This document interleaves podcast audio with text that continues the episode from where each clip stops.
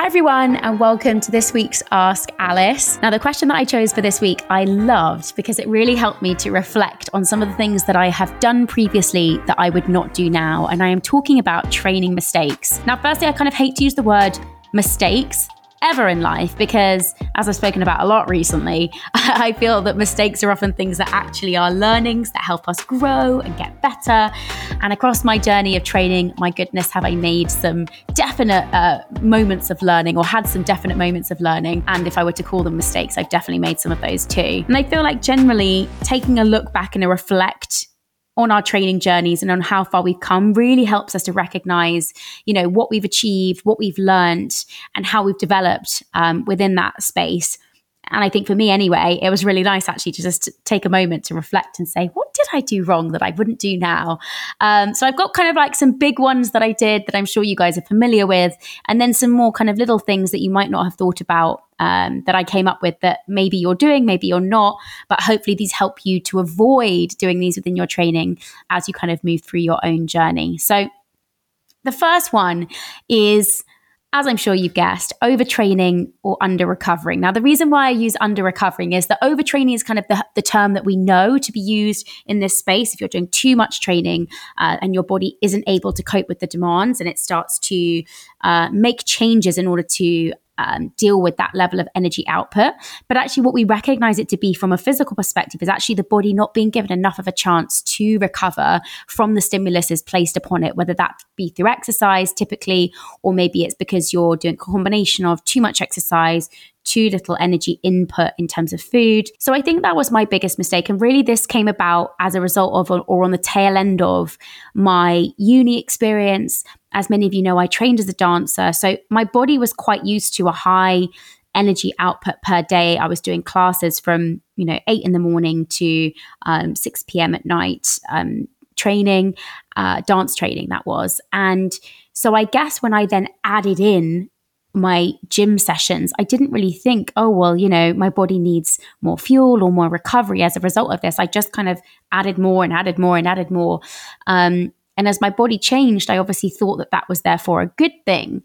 And our bodies are pretty resilient things. We can deal with for a certain amount of time, a certain amount of overtraining.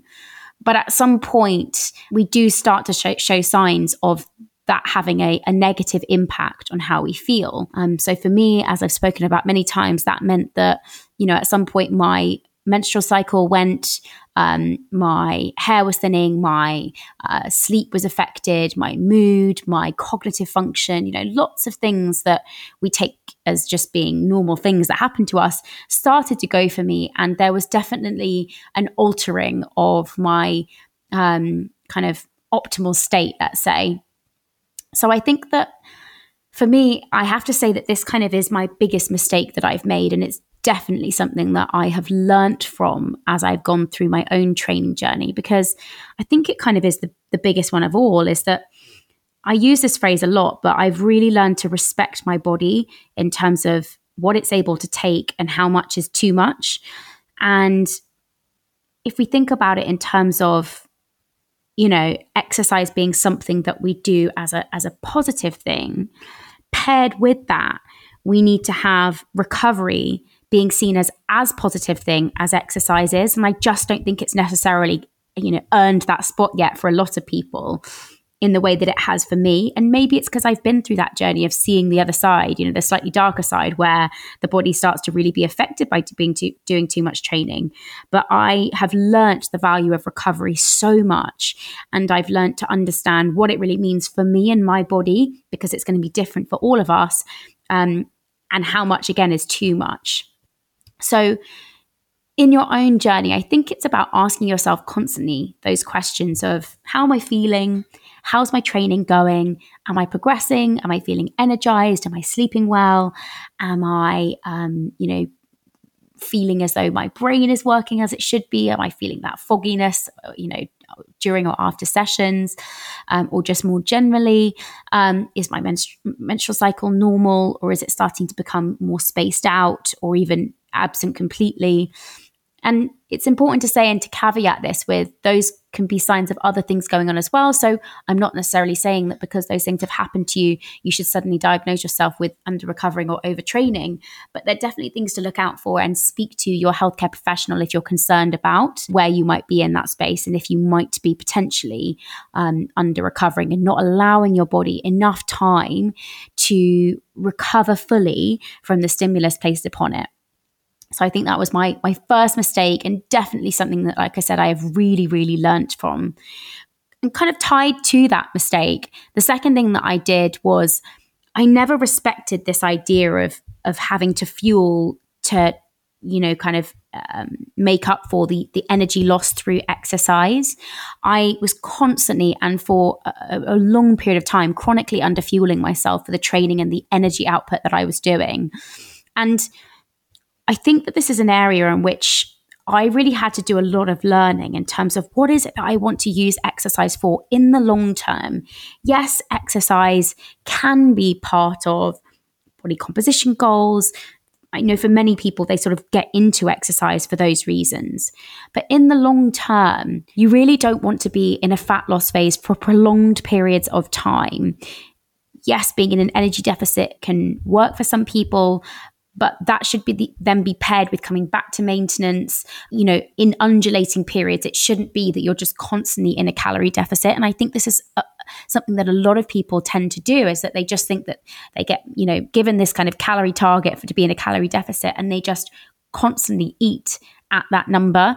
And what that does is that over a period of time being in a, in a deficit for for longer than one should be your body starts to again be really affected. It's not getting enough energy to complete its usual um, kind of mechanisms. And so stuff starts to um, change within the body because it's not got enough energy to complete those things like like giving you a menstrual cycle you know monthly bleed or like you know your brain working at its at its best so the second mistake that I definitely did was to chronically underfuel and to not recognize that the amount of energy that I was putting out was was enough to really facilitate me trying to take on more energy to make up for that.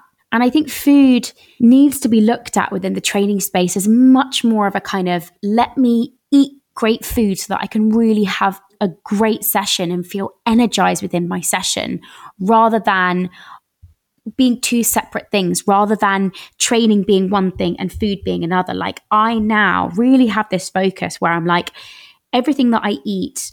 In fact, that's a lie because not everything. I, you know, I enjoy food for food's sake. I'm not always thinking about training, but definitely when it comes to you know my thoughts around how I how I approach food, food to me is really now tied into I want to feel energized and strong within my sessions. And that means that I need to make sure that I'm eating enough to fuel those workouts and to make sure that I have you know, enough food, even if I'm just sat at my desk all day, my brain is still ticking away. I need to have enough food to fuel my my days and my my lifestyle. And so again, like as I've spoken about many times, that meant that I had to address the fact that the body that I thought I wanted wasn't necessarily the healthiest physique that was right for me and how much I actually needed to eat to do the training I wanted to do, to do the, you know, things that I wanted to.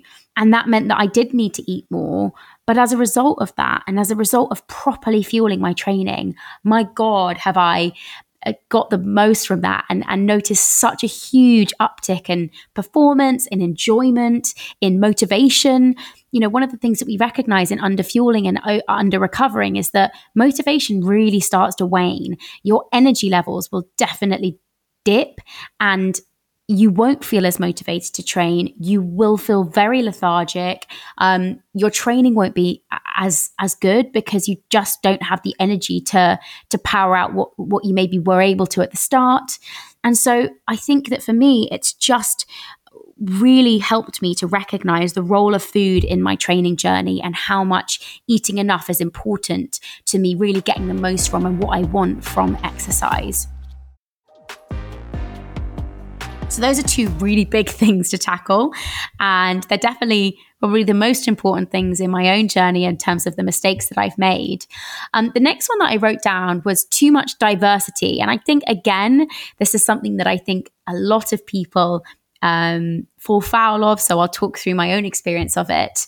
But I think, particularly when it comes to strength training within other forms of training, and I always have to make this kind of caveat that, you know, if you're going to F45 every week and, you know, that's your chosen form of exercise and you really enjoy it, please kind of ignore what I now say because diversity is almost crucial to that workout form. And if that's what you enjoy and you love it, great, stick with it. But if you're trying to get stronger and if you're trying to either reach a body composition goal or you're trying to increase or get better at specific exercises within strength training, too much diversity is not a good thing. By that, I mean, if you're going to the gym and every time you do a session, you're changing the exercises that you're doing, you're basically confusing your body and not really giving it a chance to get stronger at the specific exercises that you're putting upon it. And I think that one of the things that is good to learn um, within within strength training specifically is that our bodies love routine and consistency. So the way that I work, the way that I coach, is that I choose a group of exercises, usually between sort of six to eight exercises. And I will repeat those exercises week on week, particularly within my own training. My last training program I did for 16 weeks. So it was a long time to see a program through. And that really enabled me to progress in each of those exercises. Like I said, within each session, only six to eight exercises, really to progress in each of those exercises. And I did that for 16 weeks. And I think that what people tend to do, unfortunately, and maybe this is, again, it can be a learning on your journey.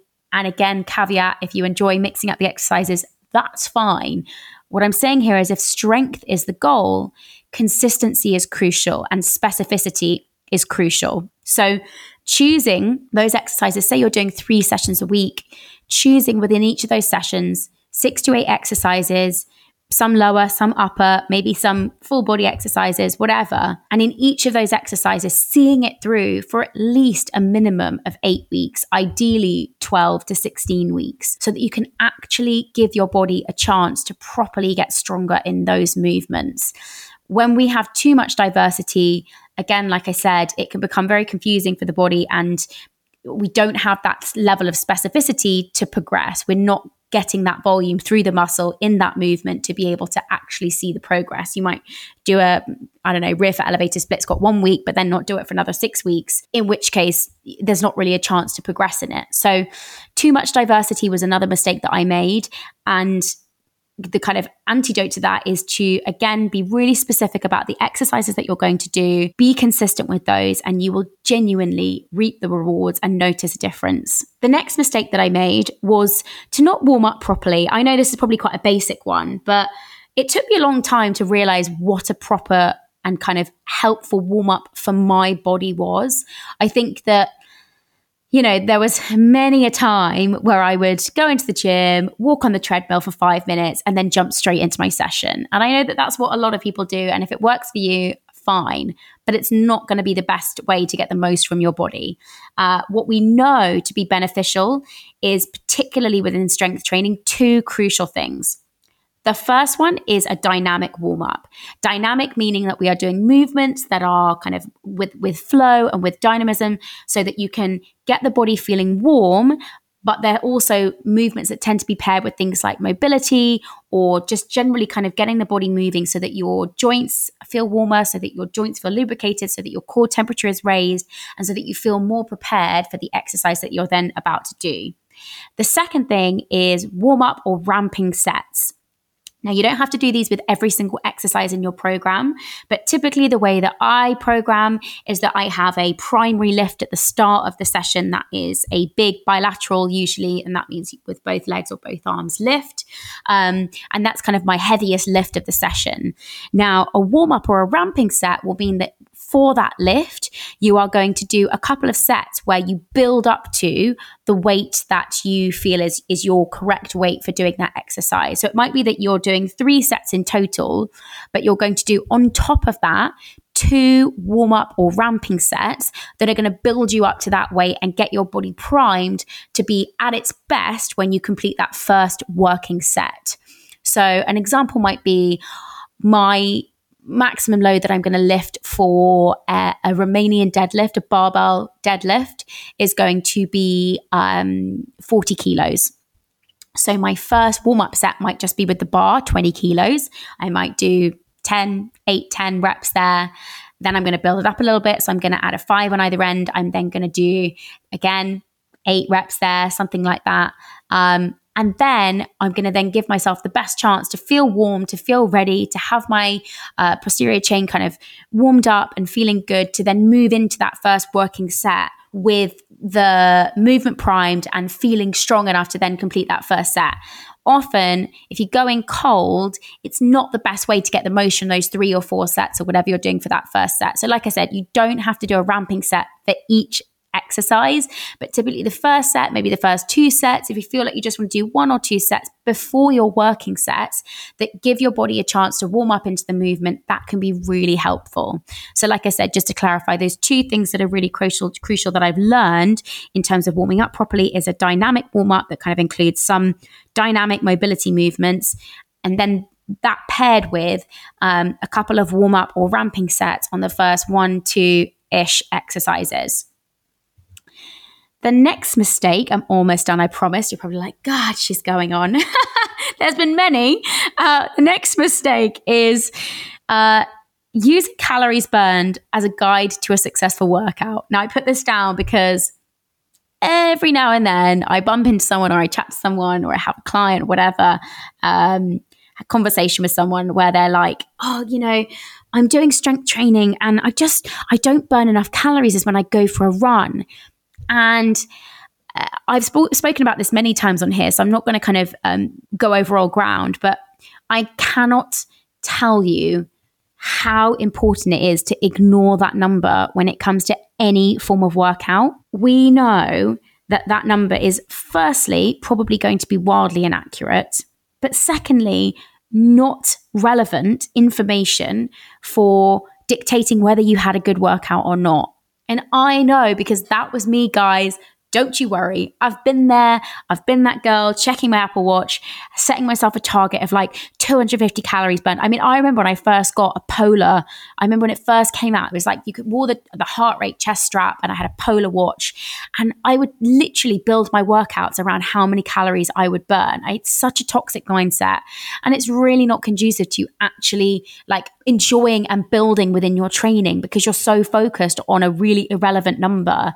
But I just find that like it's a mindset that can really hold people back. For example, I know that a lot of people find that within their strength training sessions, that number's not as high as when they do cardio. Uh, no, of course not. It's not going to be. but also, like, it's so irrelevant to what you're actually trying to do. Like, if you're strength training, you're strength training is you want to get stronger, really. And yes, it, your body's using energy, but I think it just, just distracts us from why we're exercising and can really create, again, that kind of toxic relationship with moving our bodies um, and it being solely around fat loss or body composition when actually that's not why the majority of us are training. We're training to feel good, we're training to get stronger, we're training to enjoy whatever it might be. It's just a big distraction, again, often wildly inaccurate, in fact, mostly wildly inaccurate, and also really not helpful or relevant information to your exercise progress. My final one, you'll be pleased to hear, is doing too much volume. So, volume is how much load we're putting through our, our, bodies within a session or within a week. We look at total volume of a session being reps times sets equals total volume. And when it comes to total volume and progress, often what I see is that within, I mean, I literally watched a TikTok yesterday and it was someone that was recommending uh, exercises for runners or like a strength training program for runners. And there was so much volume. I think it was probably about 15 exercises. And I think that basically, when it comes to strength training, a lot of people or actually no just exercise in general. I think a lot of people think more is more right? The more the better. The more i do the better i'm going to be um, the stronger i'm going to get. Uh, and also i think we have this idea that like for example our sessions need to be an hour long um, or our sessions need to have you know x amount of exercises in And one of the things that I've really learned and really found so much value in, in terms of my own progression and journey, is less volume has been so crucial to me actually getting stronger and like progressing. I have a coach, Andy Vincent, I've worked with him for many years. And sometimes when he sends my program through, I'm like, God, this is so short. Like some of my workouts literally take me 40 minutes, but they are so specific and um, I work so hard within that 40 minutes. And I think that often we try and, you know, a part of me finishes those sessions and is like, is that enough? But then I realize, oh my God, I've done you know, six work, oh, no, sorry, not six, four often working supersets. I've done a, a primary lift and then usually three supersets after that that's enough. And I often think that we do too much volume, which again, going back to my previous point about specificity and um, consistency, it means that we're throwing a lot at our bodies. It's then a lot to recover from. And actually, we're not able to go really hard in many of those movements because you've probably fatigued. Like, I see so many workout routines that are a squat, and another squat and another variation of a squat and another variation of a squat. And I'm like, you're basically working that same muscle group four times in different ways when actually you could just do a really heavy back squat to start the session and you'd have hit that and you'd have got stronger in it way more than doing a goblet squat into a split squat into a this squat into a that. Do you know what I mean? So I think one of the things to just remind yourself of is that sometimes less is more and doing too much volume can actually be counterproductive to you getting stronger and to really maximizing your sessions. It can just mean that you're doing too much, you're not able to push heavy and push hard in those sessions. And as a result, you aren't going to progress as quickly or build muscle in the same way. So, hopefully, that was a nice little run through of all the mistakes that I've made and how I've learned from them. I thought it was a nice one to reflect on. And I really appreciate the person that sent that question in because it is good to sometimes look at what we've done in the past to realize how far we've come. So, thank you so much. And if you have any other questions for Ask Alice in this segment, you can send an email to the email in the show notes or you can send me a DM on Instagram and I may cover your question next week. I'll be back on Wednesday for my next episode, so I look forward to speaking to you then. Give Me Strength is an Insanity Studios production. The podcast producer is Saffron Mirza and podcast production assistant is Abby Sandler.